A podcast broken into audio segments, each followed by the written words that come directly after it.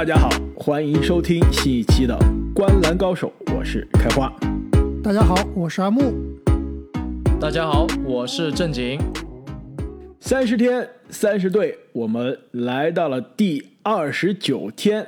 那今天呢，我们将会跟大家聊一支西部的非常年轻的球队啊。这支球队现在阵容中有两个状元领衔啊，是非常希望可以在下赛季重返久违的季后赛的大门。那么在开始今天的讨论之前呢，还是要提醒各位听众朋友，如果你是在喜马拉雅上收听我们的节目啊，可以加入我们的西米团。那这样的话，比如像今天的节目，包括我们的所有的节目，可以提前一天来收听。那在新赛季开始之前呢，我们的西米团现在还是正在开始这个限时的特惠活动，那大家都可以领取三天的免费体用券以及年卡的限时八折优惠。那森林狼队下赛季啊，可以说是壮志满满，希望冲击季后赛。那这个夏天呢，最大牌的交易啊是没有完成。我们之所以把它放在最后几个球队来说呢，就是一直认为啊，这支球队是在西蒙斯抢夺战中走的最靠前的。但是到了现在呢，这个西蒙斯的下家还是没有确定啊，所以这个夏天最大牌的交易没有完成，但是小交易还是不少。阿木，要不要先跟大家来介绍一下？小交易呢，就是他们从这个交易里面啊，得到了陶里安·普林斯以及帕特里克·贝弗利，同时呢，球队和自己的前锋范德比尔特以及后卫啊麦克劳克林进行了续约。相比于上赛季森林狼的阵容啊，球队主要是缺少了这个金童卢比奥，包括和灰熊的交易中啊，交易走的科弗尔以及赫尔南戈麦兹。所以我们看一下森林狼队下赛季的首发阵容啊，预计从季前赛看来，应该是后场是拉塞尔以及奥科吉，前场呢是爱德华兹。麦克丹尼尔斯以及唐斯，替补席上呢，后场有贝弗利和马里克比斯利，前场呢是普林斯、范德比尔特以及里德。总体上阵容跟上赛季对比啊，没有特别大的变化，球队的主心骨都还在，但是呢，有些位置上有了细微的调整。那么上赛季啊，森林狼虽然是阵中两个状元呢，但是战绩啊还是非常的糟糕。两个状元加一个榜眼，哎，对吧没错，还有一个榜眼。而且这刚刚之前一年跟另外一个状元分道扬镳是吧？这个球队从来不缺这种这高顺位的天才啊，但是战绩这几年真的是有些让人难堪。那去年呢是西部的第十三名，只赢了二十三场比赛，呃，如果是打八十二场的话，是差不多赢二十六场。那今年呢 NBA 回到打八十二场的这个节奏啊，市场预计森林狼可以赢三十三点五场左右。这个排名呢，在西部是预计是在第十二名上下。两位对于这个市场预期怎么看？森林狼是不是可以的提高这个快时尚，但是排名依然是没有办法前进太多？我当时觉得拉斯维加斯低估了这只森林狼啊，他至少应该是要比国王强的。我认为他们下个赛季可以拿到三十七胜。这支球队呢，上个赛季给我们的感觉啊，就是进攻打得很快，但是呢，没什么章法，非常乱，而且效率也不高。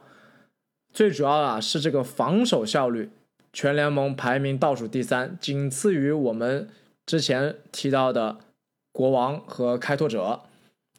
但是呢，队中的年轻人的成长还是很值得期待的。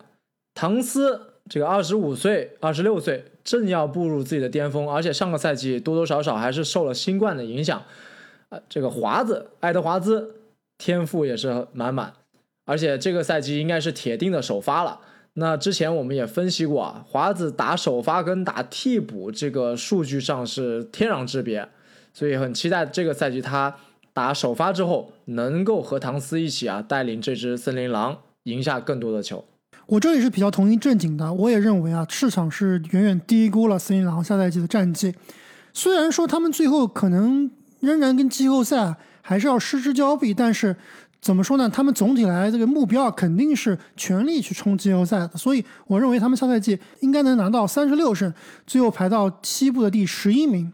不光是他们几名年轻球员下赛季会有所进步，包括我们看他们休赛期的一些细微的操作，比如说交易来了贝弗利，而且呢在阵中啊也是把麦克丹尼尔斯放作重点培养的对象，就是明显就能看出来啊他们是要强调防守，巩固，没错，巩固他们的防守。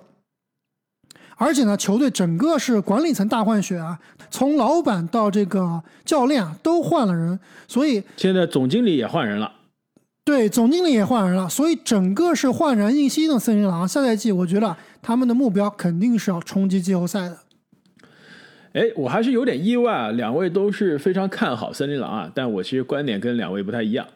呃，你们觉得森林狼是差不多三十六胜左右啊？虽然市场预期只有三十三点五，其实我我有点。过于看好森林狼了，我觉得森林狼下赛季是四十胜以上的球队。这个应该啊，我看这已经聊到现在是第二十九支球队了。我比较了一下，是我在预测胜场上觉得啊，市场最低估的球队，东西部加在一起没有之一。这比市场预期至少要多赢七场比赛。其实现在这样看，有一点点。有一点过于乐观了，因为如果是这样的话，那在我这儿排名他就要到西部第九名，虽然还是要打外卡赛啊，但这已经是比鹈鹕的战绩基本上是不相上下了，比国王、比灰熊、比火箭都要好，还是这个竞争还是非常激烈的。但是呢，这个阿木刚刚说的森林狼这个赢球的动力啊，现在通过休赛期来看，真的是非常的明显，这下赛季。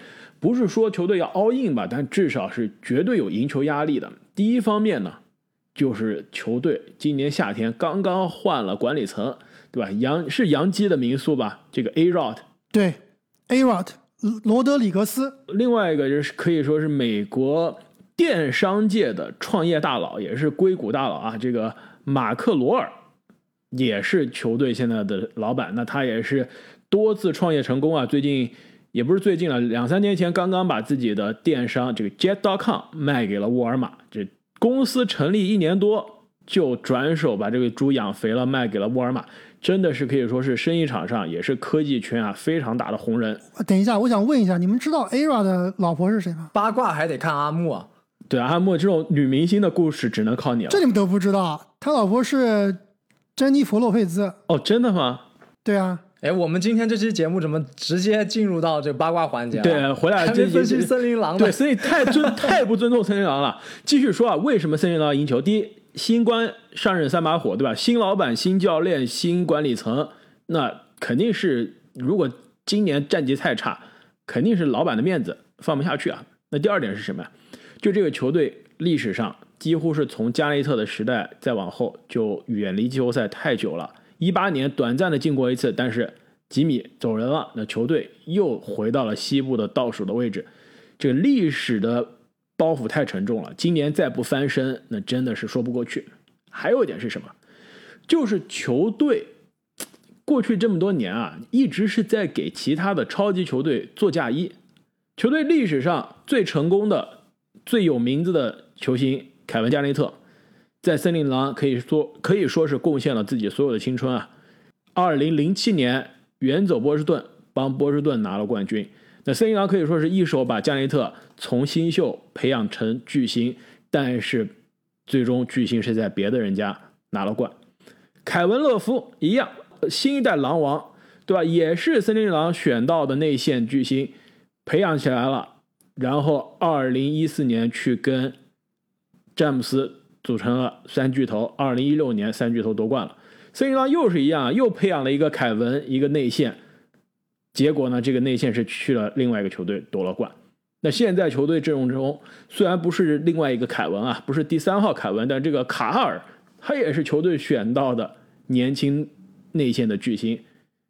如果不能把他留下来，别说夺冠啊，就把他留下来也行啊，对吧？你不能再培养一个这样的球星。把他培养到二十七、二十八种当打之年，然后他抱团去了，那球队一文这个一一丝回报都没有啊！所以其实球队现在是有这个战绩的压力，要让唐斯开心，要让他在这个职业生涯在下一次续约，其实下一次续约就是二零一三啊二零二三、二零二四的时候，在下一次续约的时候，可以选择可以留下来，而不是像之前的两位球星一样被球队不得不交易走。那同时呢，球队啊，这个从合同上来说，从薪金上来说，现在就是今年、明年两年是最好的窗口。唐斯的合同是到二零二四，拉塞尔的合同是到二零二三。同样呢，这个爱德华兹的新秀合同是到二零二四。那球队跟爱德华兹同一年的这个新秀麦克丹尼尔斯的合同也是到二零二四。就是现在球队首发的这些人啊，二零二三、二零二四之前都不会涨工资，也都不会提前，呃，也都不会啊结束合同。那其实球队现在的阵容基本上未来是两到三年的时间，核心是锁定的。那现在开始培养集战力。在未来两到三年进入到季后赛，每年在季后赛还有所提升，这是最好的时间线。再往后，爱德华兹面临续约啊，其他球员、关键球员也都面临着续约呢，球队的薪金空间就非常有限了。到时候再想提高就更难了。所以我非常同意两位观点啊，从动力上，从时间线上，森林狼虽然上一年很烂，过去几年都很烂，下个赛季绝对是有翻身的动力，而且呢。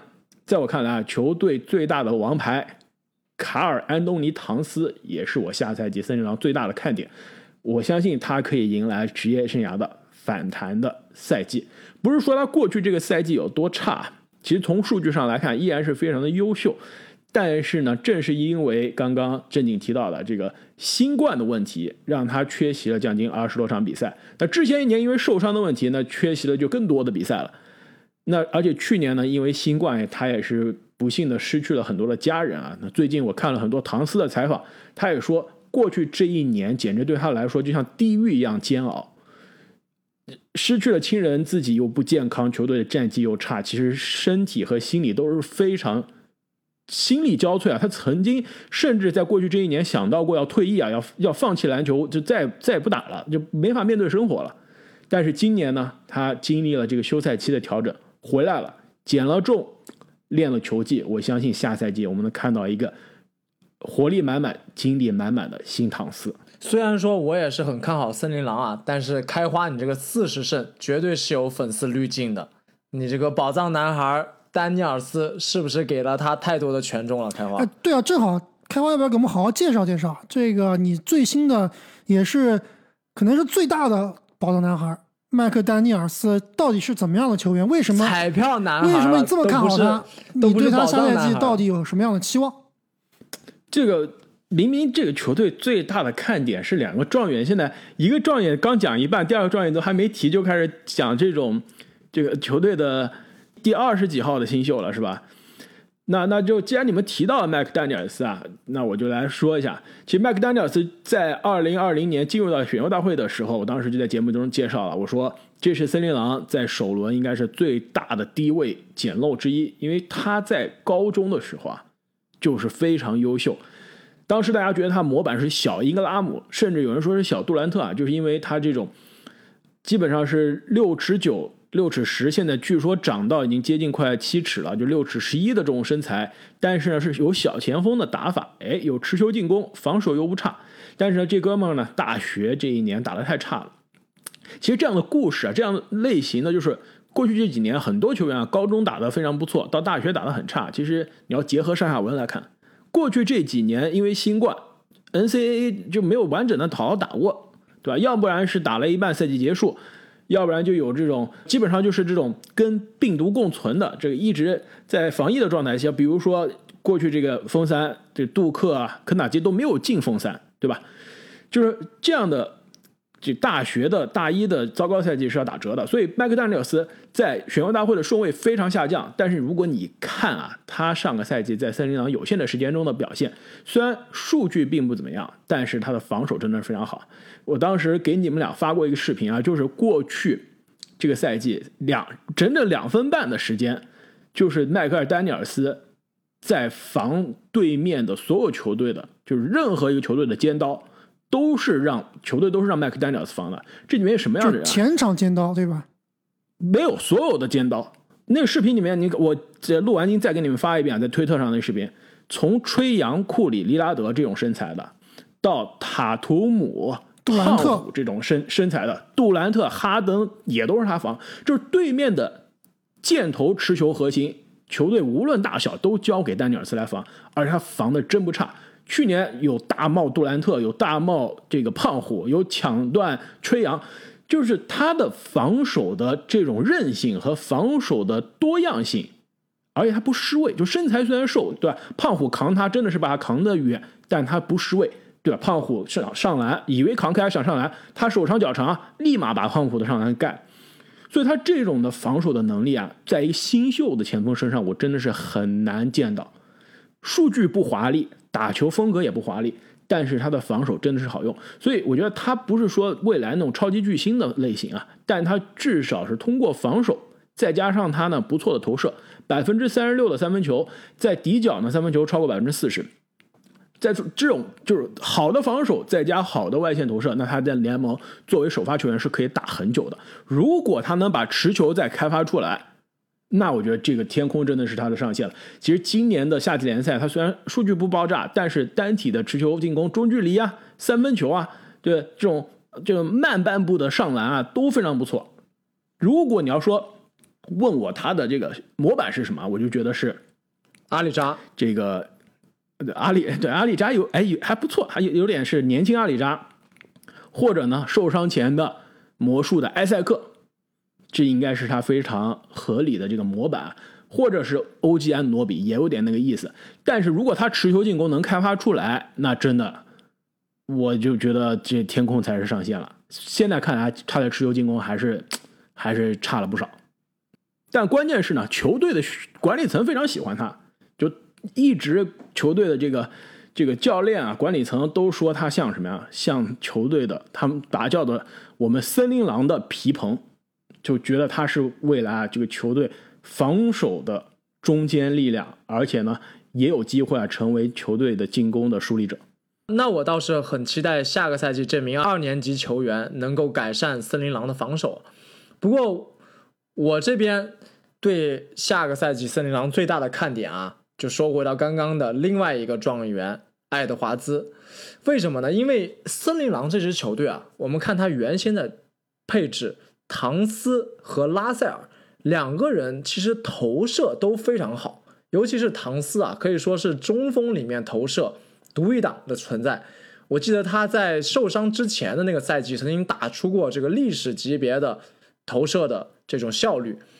但是呢，之所以他们的这个进攻啊快，但是乱，就是因为啊没有一个人能改变对面的防守阵型。但是华子啊，我觉得是能解决这一点的。他的这个突破，他的这个身材，包括我们之前以为他是打得分后卫的，现在好像之前说是长高了，是吧？现在可以打小前锋了。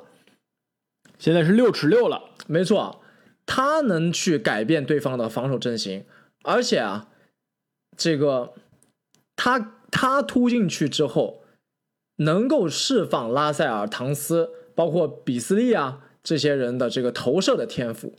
所以说，上个赛季森林狼排名第二十五的这个进攻啊，我在下个赛季我是希望他们能进步到联盟中游的水准。但说了这么多啊，虽然说我们都比较看好森林狼下赛季会有所反弹，但是。我认为以他们现在的水平啊，想要最后挤进季后赛还是比较困难的。就现在这支球队基本上就是不能说 all in 吧，但是已经是准的，就是输不起了，对吧？如果下赛季这个球队啊再次没能进入季后赛的话，我觉得啊这个球队很有可能还有人要离开。有可能就是如果下个赛季球队的战绩没有明显的起色，那肯定是有可能要交易的。而且我。其实，我还是觉得这个西蒙斯的下家最有可能的。如果现在让我排啊，第一名和第二名，第二名我觉得是步行者，第一名应该还是森林狼。我依依然觉得，现在西蒙斯和森这个七六人之间就是在耗嘛。七六人觉得，我现在你缺席一场，我就扣你工资，对吧？看你能跟我耗几天，对吧？我我反正无所谓，你不打了，反正我也省钱了，不给你工资了。现在西蒙斯的那八百万的那个。就是那部分的薪水，现在已经是七六人已经放在他的这个保险账户里面了。就是你缺席一场比赛，我从里面扣一部分钱；缺席一场比赛，扣一部分钱。那西蒙斯现在就是每天都在家里面流血嘛，对吧？对于西蒙斯上来说，他也在跟七六人耗。因为七六人有战绩压力啊，你一天不交易我，你一天就在以半健全的阵容去抗衡，所以这个耗到最后肯定是有一方会妥协的。我觉得七六人可能妥协的那个可能性是更大的。那森林狼的交易应该是他能拿到的最好的筹码之一。所以我觉得啊，这个森林狼不要等到赛季结束啊，赛季中期就有可能跟七六人完成这笔交易。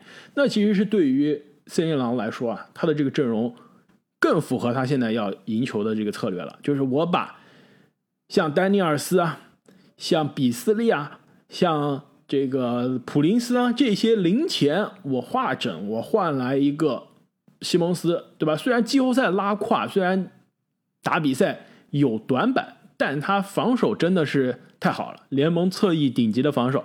你不让他干他不擅长的事儿，他也是个非常好的进攻的组织者。攻防转换下下快攻，那大跨步上篮，那也是一绝。更关键是什么呀？他跟拉塞尔、跟唐斯都是非常铁的、非常好的哥们儿关系。那这球打得多舒服！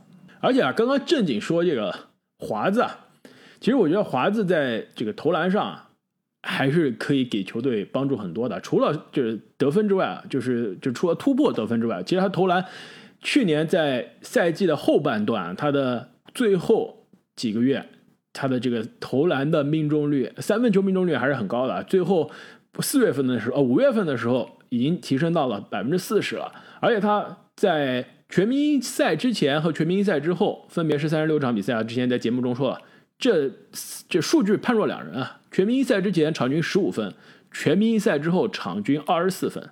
其实下赛季我非常相信啊，能看到一个场均接近二十四分，再加五六个篮板，再加三四个助攻的华子。那其实这样的侧翼的帮助，再加上唐斯这样的内线进攻非常华丽的球员啊，那其实球队进攻绝对不会差的。就问题就是在于防守。之前我说公牛对吧？你全队谁来防守？如果你最好的防守大闸是一个二年级的帕特里克威廉姆斯，那你球队防守不会差，呃，不会好的，对吧？没救了。森林狼一样，也是二年级最好的防守者，二年级的前锋是吧？这个麦克丹尼尔斯名气可能还没有帕特里克威廉姆斯大呢，那球队的防守也是不会好的。所以华子的防守能不能好，这个是球队提升战绩的最关键了。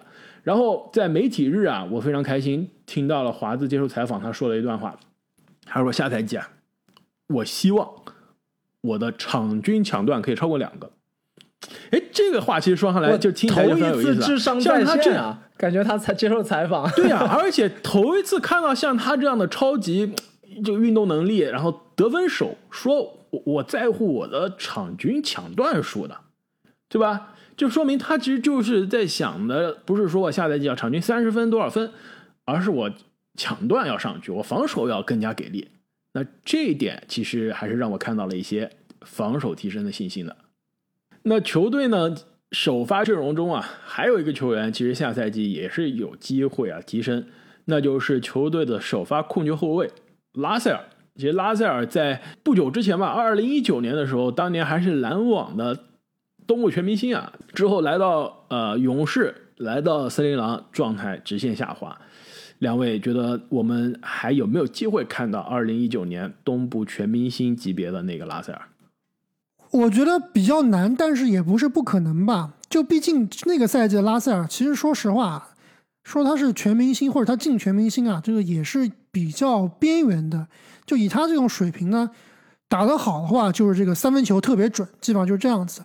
他这个防守端包括组织端，其实对于球队的贡献多多少少还是有还是有限的。所以你要说拉塞尔下赛季能不能投的特别准，场均三点五个三分球，我觉得是有可能的。但是你说拉塞尔是不是能成为这个球队最好的球员啊？我觉得还是比较困难的。这点我是非常同意啊。其实说到这个场均三点五个三分球，这个球队上赛季又有人做到了。就有一个球员场均三点五个三分球，你们知道吗？比斯利啊，没错。而且啊，从季前赛来看，好像比斯利被移到了球队的第六人的角色。其实我倒是觉得很适合他呀。对，我是非常看好这一个这个教练的改变的。虽然上个赛季比斯利只打了三十几场比赛，因为这个场外的官司问题啊，每场几乎都是首发，三十六场首发，场均了将近二十分，然后三点五个三分球，三分球命中率将近百分之四十。其实他是一个出了名的攻强守弱的类型，如果配上球队那些其他也是攻强守弱类型啊，他这个首发的防守真的是太差了。你现在把这种防守见长的奥科吉放上来，哎，作为首发，那比斯利提供第二阵容的火力，其实我更看好这个配置的森林狼。因此呢，其实森林狼啊将会是下赛季我在西部啊最关注的年轻球队，也是。非常期待这支球队啊，可以进外卡赛啊，为季后赛名额去搏一搏。能不能最终进季后赛，真的还是非常困难。其实说到这里啊，我们所有的西部的球队也都聊完了。那在我这儿来看啊，其实西部下赛季的这个梯队是非常的明显了。头部有湖人、爵士、太阳，那中间档次呢几支球队也是非常接近。独行侠、掘金、勇士、快船、开拓者，这不按顺序说啊，就这是这是第二集团，第三集团那就是争夺外卡赛最后两个名额的，因为前面这加在一起已经是八个球队了，争夺外卡赛最后两个名额，九号和十号的那基本上就是森林狼、鹈鹕、国王、灰熊，那最后三个火箭、马刺、雷霆，呢应该是基本上从市场预期来看也是告别这个争夺战了，所以。那基本上就是森林狼要跟鹈鹕、国王、灰熊这四支球队，这三支球队啊争夺，就是四支球队出两个。其实在我看来，应该是森林狼和鹈鹕的赢面更大。郑经你怎么觉得？我前面的基本上比较同意啊，就是第二集团的顺序可能会有一些不一样，但是关于争夺这个外卡赛啊，我认为灰熊还是领先一步的。然后接下来应该是鹈鹕、森林狼啊，就是在这个边缘磨蹭，看他的发挥怎么样了。这阿木，我已经知道你的答案了。你的答案是灰熊和鹈鹕。哦，不对，你的答案是灰熊已经是进入第二集团了，最后一个名额剩下来三个球队争，是不是？也不是说灰熊一定是第二集团吧，但是相比于森林狼，灰熊的优势还是非常非常大的。特别是你看最近这个灰熊的季前赛啊。还是非这个球队还是非常有韧性的，包括你看莫兰特，其实很多这个联盟的，包括我们最近看这个联盟的总经理的这个问卷调查啊，莫兰特也是被很多总经理放到了下赛季的爆发球员之中，所以我觉得相比于灰熊这个森林狼啊，可能还是有点差距有点大。这么说吧，森林狼、国王以及鹈鹕啊，这三个球队应该是争夺这个外卡赛最后一个球队第十名的这个三个球队。那么下赛季的西部的争夺啊，也是应该非常激烈啊。头部的球队、中间档次的球队以及最后争夺外卡名额的球队啊，其实相互之间的实力还是非常接近的。那么聊完了森林狼。两位对于森林狼所在的这个州啊，有什么想跟大家分享的？首先，我我想说一下，这阿木啊，在金州勇士的那集，你说你小时候觉得这个其他的 NBA 球队都是什么什么城市啊，只有金州是个州。其实我觉得准确的说，应该是金州勇士那个金州，你不知道是哪一个州，是很奇怪，名字很奇怪，对吧？不知道是在哪。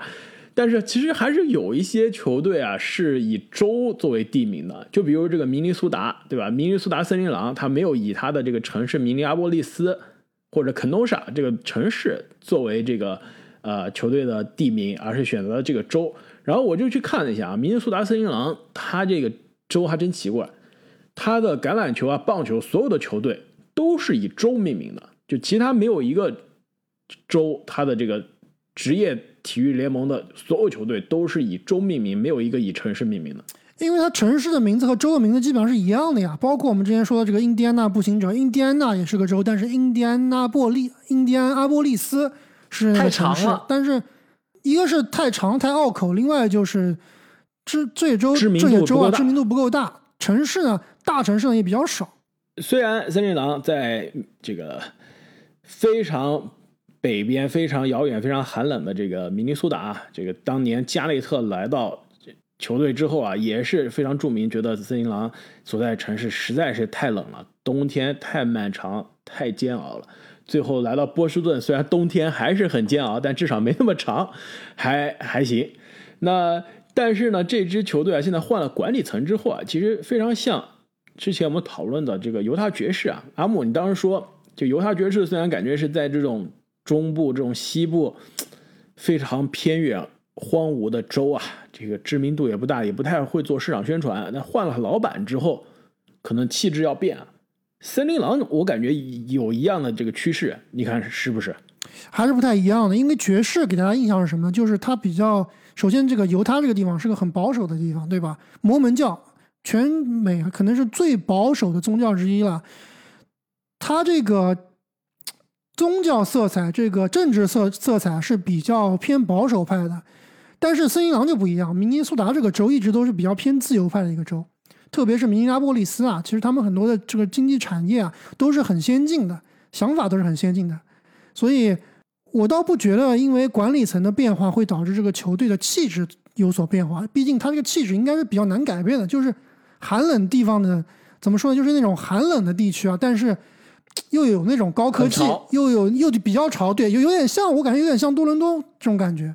森林狼的球迷啊，按道理来说也不是特别多。如果有的话，这个听众朋友们可以给我们留言。上次我记得我们说到雷霆的时候，就打赌说没有人去过这个俄克拉荷马城。哎，我去看了一下这个评论，还真的有两个听众去过，都是这个要么是威少的铁粉，要么是当年雷霆三少的粉丝。不过我在纽约还真的遇到了一个朋友。他就是森林狼的铁粉，因为他之前啊在明尼苏达上学，所以啊一直关注和喜欢森林狼到现在。那之前啊跟他聊到森林狼，他都是一个摇头叹气的状态。但明年啊，我感觉这个同学要扬眉吐气了。那森林狼的这个名字，两位要不要猜一猜是怎么来的？当地特产，没错。这个明尼苏达州呢是美国下四十八州，下四十八州的意思呢就是五十个州不包括夏威夷和拉斯加，那是是下四十八个州中唯一一个有野生森林狼狼群的州。因为这个首先呢很北，对吧？靠近加拿大了，就跟加拿大接壤。然后呢，森林狼不是森林狼，这个呃明尼苏达州的北边啊全是这种荒芜的这个树林啊。然后湖泊呀，这也是万湖之州嘛，所以自然环境生态非常的好。然后有野生的狼群，所以当年呢，球队选名字的时候就选了森林狼。其实除了这个森林狼之外，当时最后还有一个备选的方案，也有当地特色，叫明尼苏达暴雪队，就是这个 Blizzard 跟这个游戏公司暴雪是一个名字。这个如果当时选了这个，还真的有点冠名的嫌疑了，幸好没选。那么本期关于森林狼的讨论，我们就聊到这里。那下赛季啊，也是非常期待可以看到这个球队的年轻人给我们带来更多的惊喜。那么再次感谢各位听众朋友的支持，我们下期再见，再见，再见。